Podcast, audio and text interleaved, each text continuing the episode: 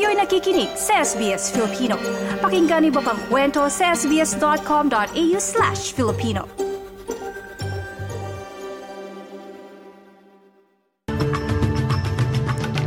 Sa ulo ng mga balita, Ilang bahagi ng Western Australia patuloy na nasusunog at maaari pang magpatuloy hanggang Pasko. United Nations Security Council na ipasa na ang resolusyon na layong magpapasok ng tulong sa Gaza Strip. At Philippines bet sa Miss Earth 2023, kinoronahan bilang Miss Earth Air. Yan ang mainit na balita sa oras na ito.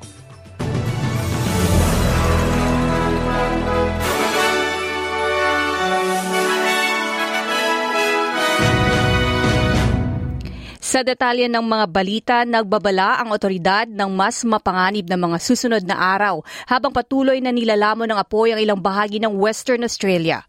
Pumalo na sa pitong emerhensiyang level na sunog ang sumira sa mga tahanan, kabukiran, mga ari-arian at suburbs sa nakaraang tatlong araw. Ilan sa mga lugar ay ang Parkerville, mga bayang Tudier, northeast ng Perth at malapit sa Bunbury. Ganon din sa east ng Perth at northeast ng Mandurah.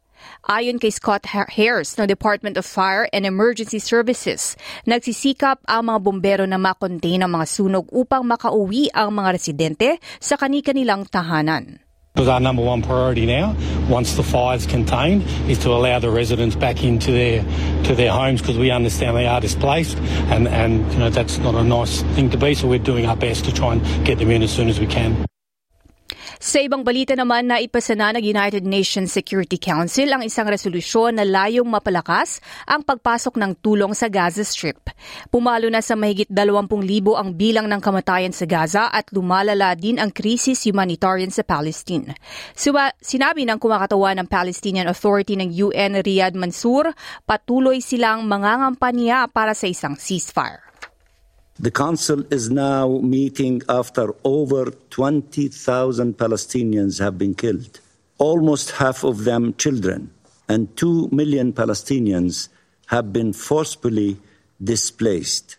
The Arab and the OIC groups, with the support of an overwhelming number of UN member states, have been mobilizing for three objectives end the carnage immediately, immediate ceasefire humanitarian assistance at scale, and no forced displacement.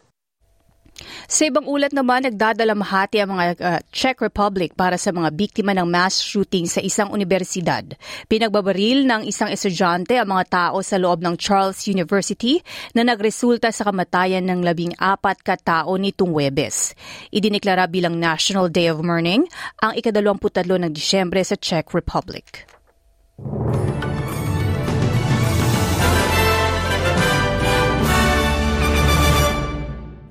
Sa ibang ulat, tinanghal bilang Miss Earth Air 2023 ang Miss Philippines Earth 2023 na si Ilana Marie Aduana sa Miss Earth 2023 Coronation Night kahapon sa Vietnam. Habang kinoronahan naman bilang Miss Earth si Drita Ziri ng Albania. Samantala, nakuha naman ng Vietnam ang Miss Water at Thailand ang Miss Fire. Lumaban sa kompetisyon ang 84 na kababaihan mula sa iba't ibang panig ng mundo. At para naman sa lagay ng panahon, ngayong Sabado sa ma- maaraw sa Perth at 34, maulap naman sa Adelaide at 27, maaraw sa Melbourne at 25, maulap sa Hobart at 20, uulan naman sa Canberra at 25, maulap sa Sydney at 25, aambo naman sa Brisbane at 29, habang uulan din sa Darwin at 35. Yan ang mga mainit na balita sa puntong ito. Ako si Claudette Centeno.